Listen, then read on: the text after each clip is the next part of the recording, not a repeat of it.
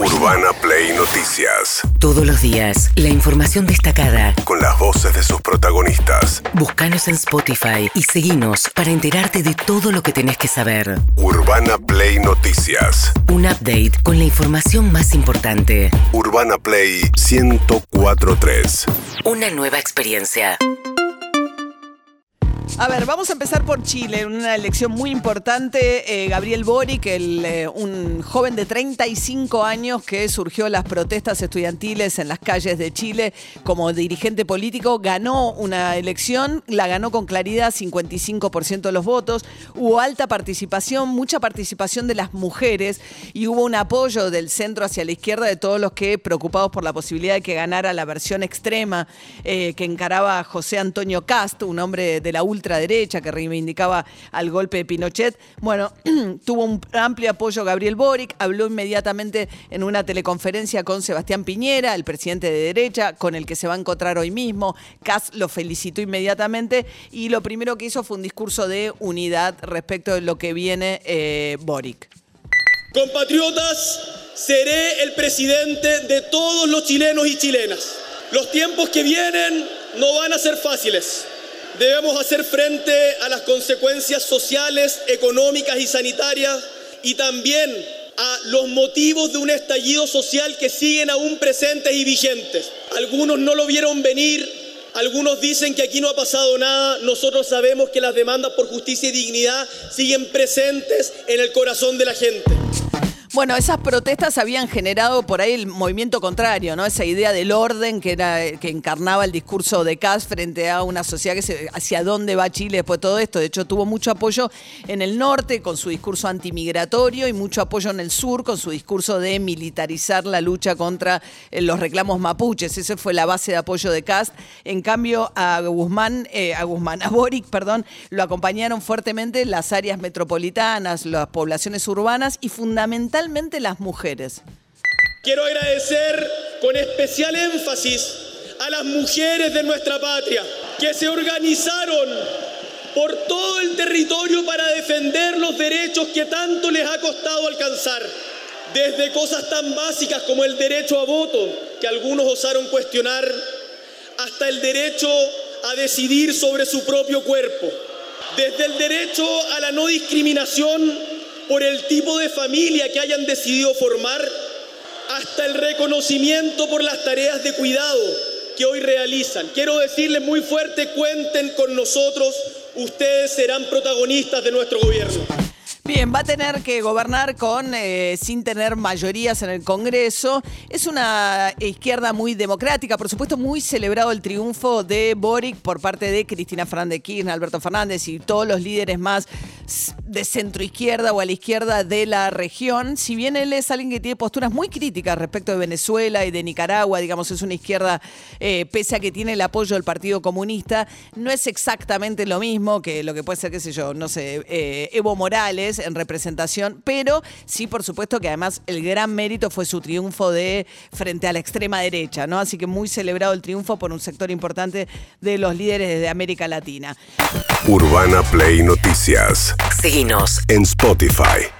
Hablando de no tener mayorías en el Congreso, ayer Martín Guzmán, el ministro de Economía, habló por primera vez, lo hizo en Radio 10 desde que, con Tony Coleman, el colega, desde que el Congreso rechazó el presupuesto y votó en contra. La reacción de Martín Guzmán, fundamentalmente lo que dice es que no va a enviar otro presupuesto.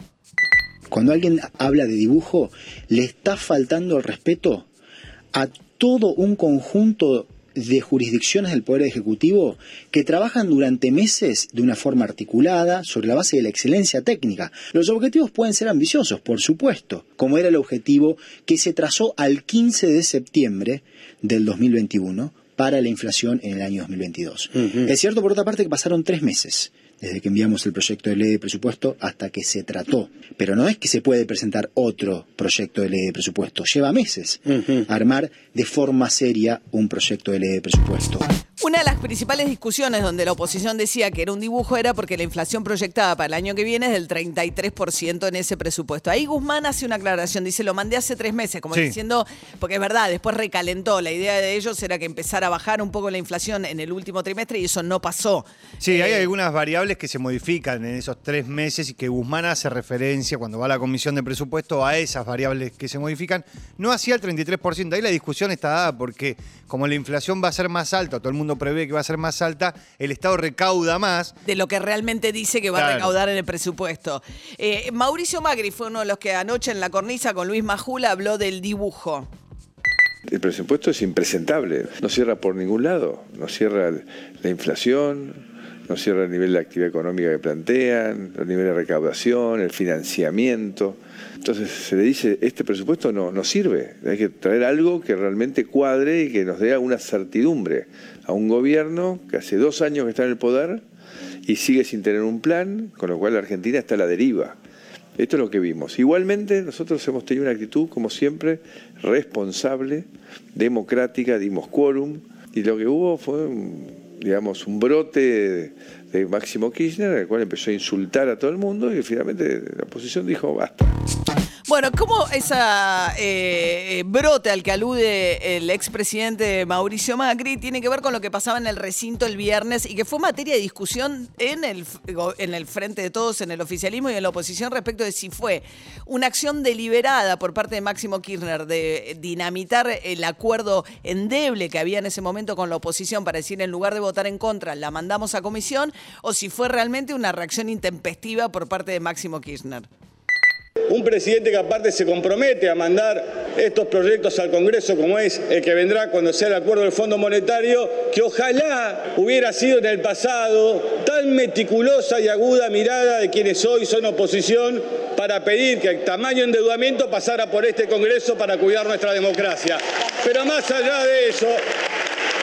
allá de eso, quizás fue la cobardía también, de no poder mandar ese proyecto acá. Así que votemos, señor presidente, por sí o por no y terminemos el show, por favor. Cobardía, no hubo un insulto. Lo que le dijo es cobardía. Al punto de lo que le reprochaba Massa, que había estado trabajando Sergio Massa en el acuerdo, lo que dice es, bueno, cuando vos llegas a un acuerdo no le decís leruleru en la cara, digamos. Tampoco le dijo nada tan grave, porque dijo cobardía, no es que dijo un insulto, etcétera. Entonces lo que dijo, los acusó de cobardes. Lo que pasa es que en ese contexto en el que estaban diciendo, bueno, votemos un pase a comisión para no tener que apoyarse, dice, encima me tengo que bancar que me digas cobarde. Entonces, y la oposición, que tenía sus propias internas, porque había un montón de diputados de la oposición que no quería aprobar el presupuesto, aprovecho, hoy se encolumnaron todos detrás y votaron en contra del presupuesto de Martín Guzmán.